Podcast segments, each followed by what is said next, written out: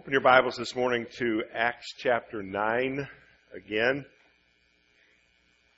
Page 917 in the blue Bible in front of you.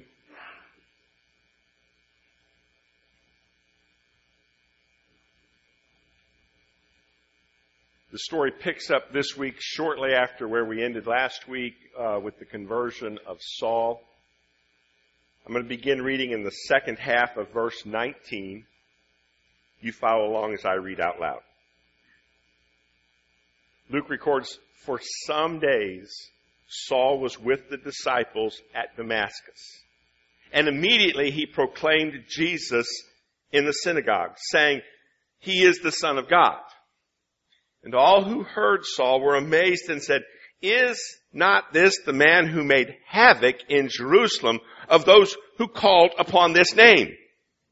And has he not come here for this purpose to bring them bound before the high priests or the chief priest?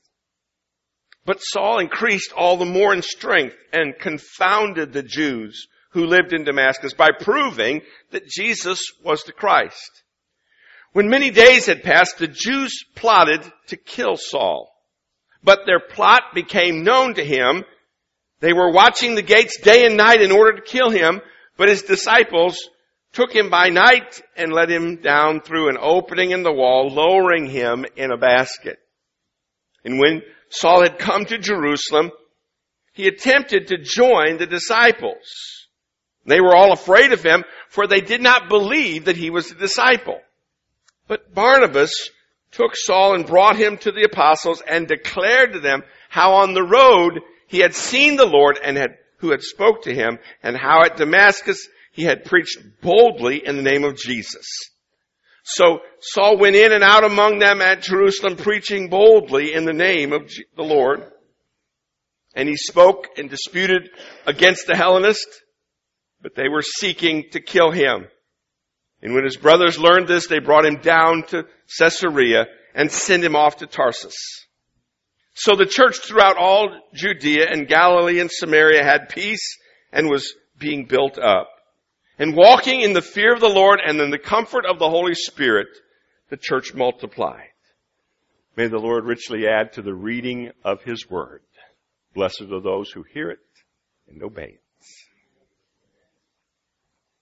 Last week we saw how Saul was confronted by Jesus on the road on his way to Damascus a significant portion of the rest of the book of Acts will be about the life of Saul on his missionary journeys that he took. Today we see what happened shortly after his conversion. Now don't forget this guy Saul later becomes the guy that named Paul that writes like one quarter of the Bible. A lot of the New Testament. So if you hear me calling Paul or Saul, it's the same guy. Don't worry about it. Alright? The first thing though that we see about Saul after his conversion is we see him preaching Jesus among the Jews. Look at verse 20. Immediately Saul proclaimed Jesus in the synagogue saying, He is the Son of God. Now this is shortly after he has become a Christian himself. He's a new Christian and yet we already see him in public places speaking for Jesus, telling others about Christ. He didn't go off to school. He didn't become educated in what it means to be a witness for Christ. He just started witnessing. He began immediately telling others what Jesus had done in his life and that Jesus was actually the Son of God. How he had met Jesus on the road and this Jesus that has been killed has been resurrected. How many of us here today though continue to hide behind the excuse, I can't witness for Jesus because I don't know enough? Here's Saul, a new Christian, and he's already out there witnessing for Jesus. How was Saul able to go out and immediately begin to tell others about Jesus, but some of us who've been in the church for decades still feel unqualified to tell others about Christ? Could it be that we're hiding behind an excuse because we don't want to do it? Not because we can't, but because we're afraid. Saul goes out and immediately begins to tell others about Christ. What does this witnessing show us? What does his testimony about Christ tell us about him and what's happened in his life? Well, in verse 28, we're told that he was going out witnessing, but not just that he was witnessing, but he was witnessing boldly. And that word boldly is important because in the book of Acts, that's a key word. Remember? Jesus said in chapter 1, you will receive power. That boldness comes when the Holy Spirit comes upon you. And so what we see as Saul is going out witnessing, we see that he has the same Holy Spirit that the disciples had.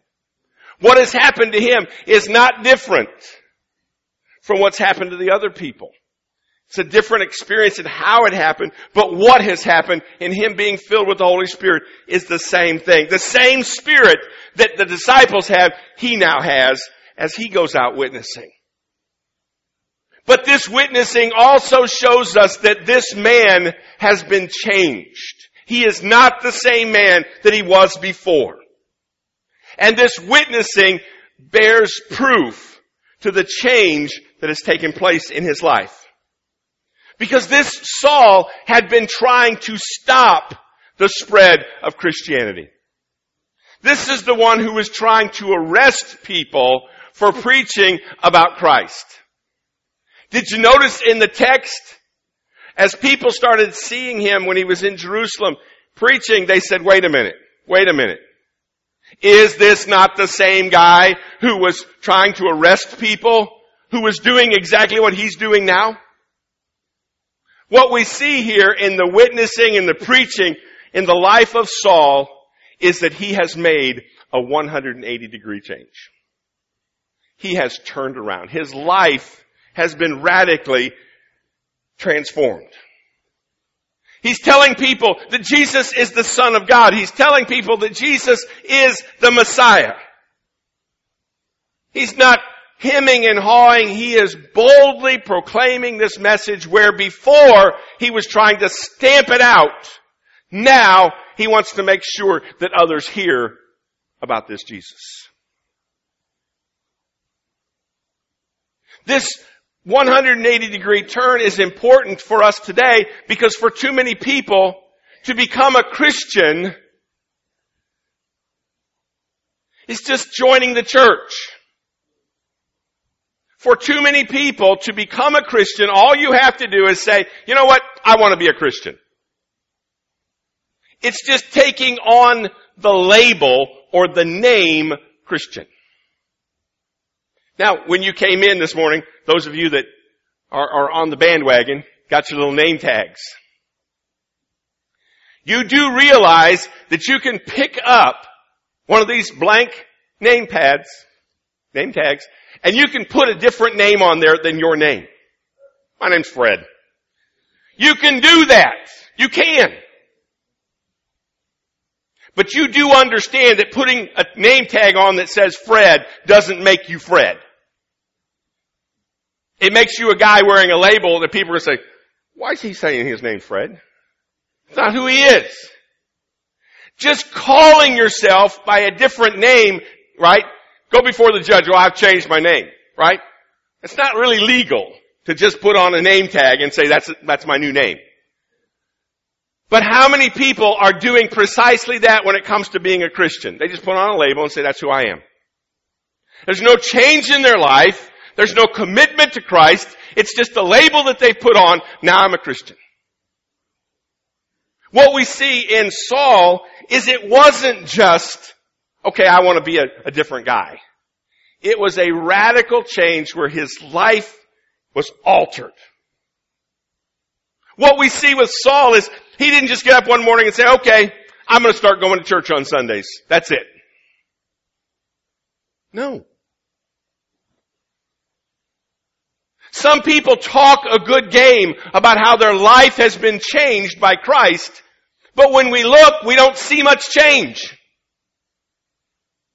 We had a guy in Pathway a number of years ago and he just kept relapsing, kept relapsing. And every time I'd talk to him about it, he would tell me how strong his faith was and how much he believed in Jesus. And I gotta tell you, he said, I'm telling others about Jesus. I looked at him one day and I said, stop! I said, don't tell people about Jesus. Because I said, what's happened in your life is not what we want out there. Because I said, you're giving testimony to the power of Christ even as you're not living the power of Christ. And I said, that gives people the wrong impression. Well, we don't see that problem with Saul, do we? Look at your life. With Saul, there were people that were standing up and saying, man, we see a change.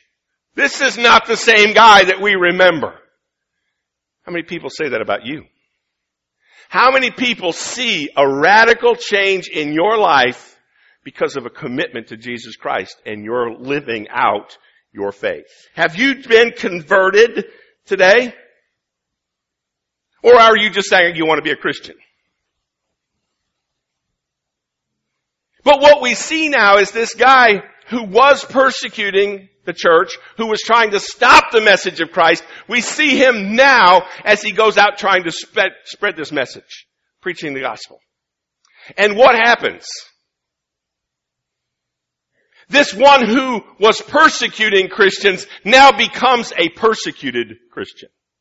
This one who was hunting down Christians so he could arrest them and drag them back to Jerusalem, he now is under the threat of arrest.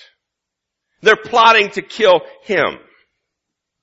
This is not some sort of cosmic karma of getting back what you did. This is actually just a natural result of living out your Christian faith.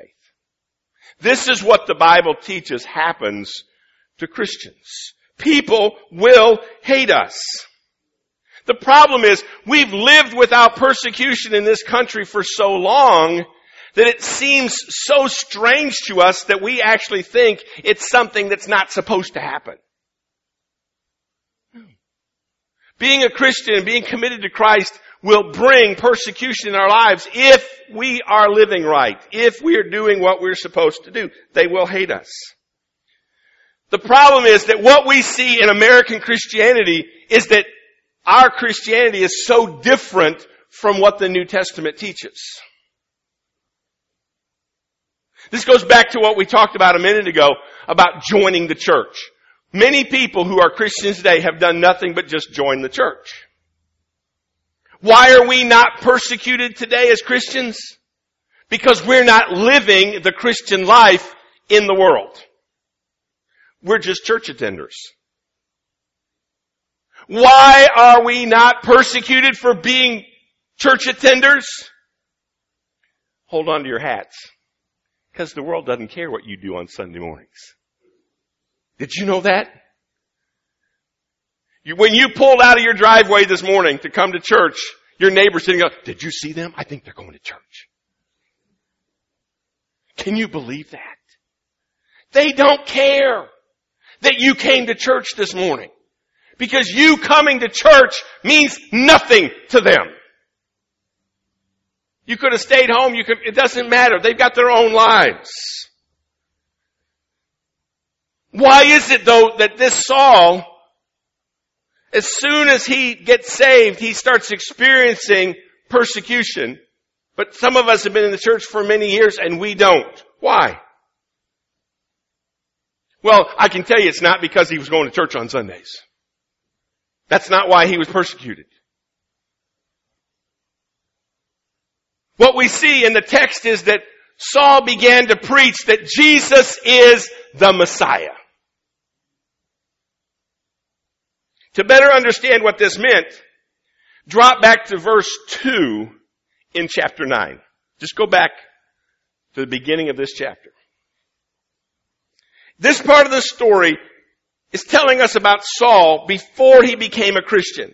The last part of verse 1 says, Saul went to the high priest asking for letters to the synagogues at Damascus so that if he found any belonging to the way, men or women, he might bring them bound to Jerusalem. That term, belonging to the way, is significant.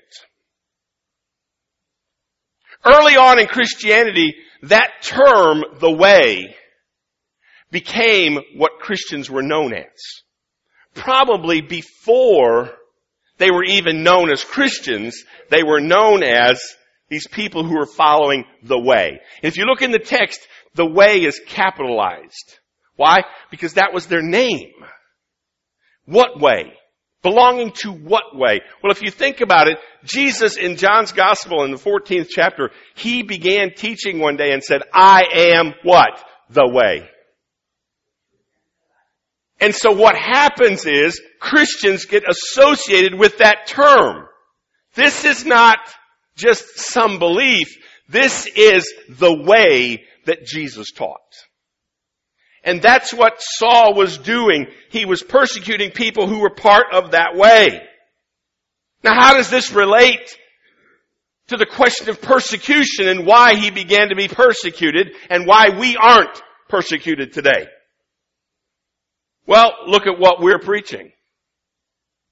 Look at what we preach today compared to what Saul was preaching back then. Too often today, the church is guilty of preaching things other than Jesus is the way. You see, the rest of that verse is just as important. Jesus didn't just say that He was the way. He also said, I am the truth and I am the life. No one comes to the Father except through me. And you'll hear people today say, well, you're just being exclusive. You believe that everybody has to become a Christian. To which we say, yeah. And there are people today who will criticize us because we believe that Jesus is the only way. Not knowing that Jesus is the one who said He's the only way. And there are people today who actually will tell you that they believe in Jesus, they just don't believe that Jesus is the only way. To which I scratch my head and I think, wait a minute. How do you believe in Jesus, but you don't believe what Jesus taught? Because Jesus is the one who said that He is the only way. Now, let's bring this back to the question at hand. Why was Saul being persecuted? Why are we not being persecuted? Because how many of us go around and tell people you must be born again? You must be a Christian or you're going to hell. When was the last time you told somebody that if they didn't have a personal relationship with Jesus Christ, they had no hope of eternal life? Right? We don't talk that way. We don't. We will tell people we're Christians. We will tell people we go to church. But we will not look at people and say, listen, unless you have a personal relationship with Jesus Christ, you have no hope of eternal life. And that's what Jesus said. That's not my words, that's His words. We don't say that. Why do people not persecute us? Because they don't care what we believe.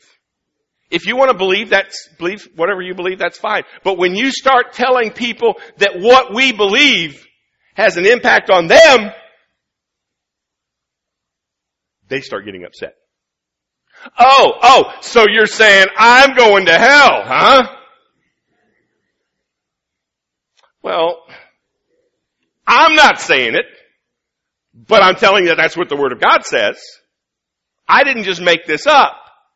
If you want to see people get upset, tell them that apart from Jesus Christ, they have no hope. People will become unglued around you. People won't like you when you say that. Now we're starting to get back to the question, to the answer to that question of why we don't talk that way. Because we don't want people not to like us. We don't want people to be mad at us. And so we keep quiet about this message that Jesus is the only way to have eternal life. That's not something that we say just because we want to think that we're better than everyone else or that our way is better than everyone else. This is what Jesus taught. And when we preach that way, you will know that people have heard you and understood you when they get mad. Because it's, it's part of our nature to believe what we believe and to believe that we're right. And when you start telling people, according to the Word of God, you're not right, they're going to get mad. One Anglican preach, uh, priest, I think I told you this a few weeks ago, he, he noted the contrast between the way he's treated today versus how the apostles were treated. He said, how come everywhere they went they were hated? He said, everywhere I go they serve tea. Right? When was the last time people didn't want to be around you because you were telling them about Jesus Christ? We see this radical change in Saul's life because he was so adamant about stopping the message of Jesus to being so pro-Jesus, he was willing to be persecuted for the message that he had been trying to stop. He wasn't afraid of the consequences. We are not to seek persecution in our lives. What would be the point of that? But we are to be true to the message of Christ and tell people the truth. There's one way to heaven. And if you miss this one way, you have no hope. And the absurdity today is, well, I just don't think that's fair. You ever hear people say that? I don't think that's fair that God says that this is the only way. Really? God could have let us all go to hell and done nothing. But God provides a way, a perfect way, but somehow that's unfair that he offered hope through Jesus Christ. And because God didn't open up many ways, we're like, well, how dare he? No, he gave us one way, a perfect way, that works, and you have a choice. You can either accept it or you can reject it. But there are consequences for rejecting Christ. And when you let people know you can live your life however you want, God gives you freedom, but God does not give you the freedom to do whatever you want and get away with it. That is not our judgment. That's what God has said. We are to speak loudly and boldly for Christ and let the chips fall where they may. Some people may reject us. Some people will hate us. Oh well. I would rather be hated for speaking the truth and offering people hope in Jesus Christ than to sit silently while people around me go to hell. While I say nothing. What we see next though is the sad part in the story. Saul has this wonderful conversion. This 180 degree turn, he stops persecuting the church. He becomes part of the persecuted church. He preaches for Christ. Now look at verse 26. Verse 26 says, when he had come to Jerusalem, Saul attempted to join the disciples, but they were all afraid of him, for they did not believe he was a disciple. He's going out, he's preaching the gospel, he's being persecuted for what he's preaching, and then he comes to Jerusalem and they won't open the door and let him in. Because they didn't believe that he was truly a Christian. Now, as sad as it might be, as it was, let's not pretend like we don't know why they did that. This is the same guy who was arresting Christians. He was involved in the murder of Stephen he was trying to get other people arrested and take them back and possibly killed too. If you're trying to arrest Christians, what would be the best way to find Christians? Pretend to be a Christian and infiltrate the church. It's a good strategy. It really is. And the disciples are sitting back and saying, man, we've heard about this guy. We know what he's about. Ananias, the guy that, that first went to Saul when his eyes were still blind, God says, you need to go touch him, heal him. Tell him that, that I've got a plan for his life. And Ananias says, I don't think I want to do that. He's, he's, he, he kills Christians. Right? And God says, go. I told you to go. And he did. But even though Ananias had gone and, and had seen this, God had spoken to him, the disciples as a whole were like, yeah, I don't know about this.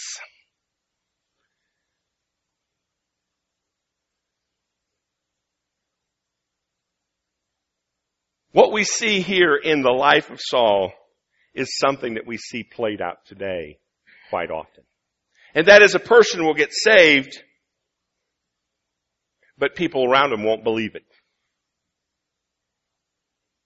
People might look at that person, eh, I don't know, this is a scam.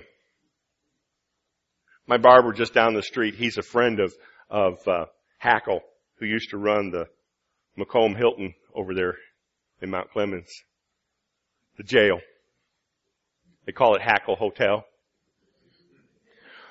Well, Mark Hackel told my barber, he says, you know, his experience all those years working in the jail, he said, everybody finds Jesus in jail. When I go and do the Bible study at the jail every month, that's one thing I tell them. I said, listen, don't be this, you know, a jailhouse Jesus follower. It doesn't matter what you say in jail, because of course you found Jesus in jail. What matters is what you do when you get out. And so there's a lot of people who put on the Jesus talk when they're trying to get out of trouble, when they're locked up. And so somebody who might have a genuine conversion, they come back to their family, their family, yeah, I'm not buying it. But let's be honest, how many of us have had doubts when somebody claims to be a Christian? Not by looking at their life, just by looking at who they used to be. And I don't know. We're skeptical at times. Chuck Colson was just an individual like that. He was involved with Nixon and Watergate in the 70s. He was actually convicted and sentenced to prison because of his role in Watergate. But while he was in prison, he became a Christian. There were people though who doubted this guy who'd been so ruthless as a politician, as a politician's aide, that he really became a Christian. But he devoted the rest of his life to witnessing for Christ, to being a, a, a defender of the faith, to ministering to people in prison. Our angel tree program that we do every year is an outgrowth of his ministry. Chuck Colson. People didn't believe it. People might not believe that you're a Christian. People might doubt whether you've truly been saved. In this sad experience, you can see this picture I have in my mind of Saul knocking on the church door and they're all on the side. Don't open the door. Don't let him in. Look at verse 27. In verse 27, of Acts chapter 9, we're told Barnabas took Saul and brought him to the apostles and declared to them how on the road Saul had seen the Lord who spoke to him and how at Damascus Saul had preached boldly in the name of Jesus. This guy Barnabas has already been introduced to us back in chapter 4 as a generous believer who had a field and he sold the field and he gave the proceeds to help the poor. Now we see this Barnabas stand up for Saul. When nobody else would give him the benefit of the doubt, when nobody else would believe him, Barnabas says, you come with me. And when they opened the door for Barnabas, Barnabas says, he's coming in with him. And he stood up for Saul. He vouched for him and said, I'm telling you, he's the real deal. A few weeks ago, we talked about how we are to be seeds that God sows in our world. The gospel to be carried by us into the different parts of our community of where we work and live. Today though, I want you to see that we're not just to be seeds, we're also to be bridges. Bridges between a lost world and Jesus Christ. You see, there are people who know they need something, they just don't know what. It's not enough for us just to run up, shove a Bible in their hand, tell them they need Jesus, and then run away. We need to be more like Barnabas. Making it easier for people to come into the church and to feel accepted in the body of Christ. People, you know what I'm talking about here. You've been in places where you've walked in and you didn't know anybody. And everybody's talking amongst themselves, everybody's having a good time, and you're sitting there, the odd man out, all by yourself. You know what I'm talking about? Nobody likes it. You never hear people say, oh, I went to this church, it was wonderful. No one talked to me. I was so worried that they would be nice and friendly, but they weren't. They just left me alone. No, people are looking to be loved and accepted to feel like they belong. And too often we're like the disciples here. If somebody comes in and we want to keep them at arm's distance, check them out. Make sure they're the real deal. Right? Thank God for Barnabas, who was willing to stand up for Saul. Remember what I told you last week? That Saul was instrumental in getting the gospel to go west where it came to us. What if Barnabas hadn't stood up for him? What if Barnabas says, well, I don't, I don't want people to think I'm associated with this bad guy. What if he'd kept quiet? People today will not keep coming to church if they don't feel like the door's open. Now, let's get really personal. Just walking up to somebody, hi, how are you today? Hi, how are you today? Doing that is friendly, but that doesn't make people feel welcome. I'm a people watcher. I go to the store and Trish can tell you, I, I, I am not the most patient guy in the world. I'm not. And when I'm standing, I, I'm the guy that moves into, you know, three different lanes back and forth, trying to, right? I'm the guy that was honking in the drive-through at McDonald's this morning. Hurry up! I was, literally, I was, I come on. At some point it's no longer fast food, okay? But I watch as I'm in the line and the checker, they always do that. They finish with the one person, thank you, have a good day, and they look, hi, how are you today? Right? And then the next person comes, hi, how are you today? And they keep doing that. But when I get up there, I'm like, you don't care. You just said that to six other people. You're just saying that because that's what they tell you to say. Right? And so when the pastor stands up and says, greet those around you and you run around and say, hi, how are you? Hi, how are you? Okay? You're not being anything but friendly because you're told to be. That's not going to make people want to come back. You need to sit down beside people. Where do you live? What do you do? Why are you here? Okay? Not in a rude way like I do. I meet people at the door and I say, who are you and why are you in my church? And they come back anyway. I don't know why.